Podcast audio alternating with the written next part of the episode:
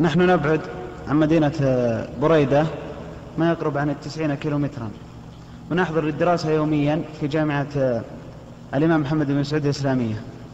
ونلاقي من المشقة ما الله به عليم لا سيما في طريق العودة ونحن نحضر يوميا. فهل نقصر في صلاتنا؟ أرى أن لا تقصروا في صلاتكم لأن هذا الذهاب لا يعد سفرا.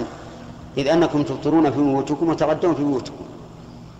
فالذي أرى أن لا تقصر ويرى بعض العلماء الذين يقدرون السفر بالمسافة ويقولون مسافة القصر حوالي 81 كيلو أو 83 كيلو. على هذا الرأي تكونون مسافرين يجوز لكم الترخص. لكني لا أرى أن تفعلوا أتموا المسألة الحمد لله.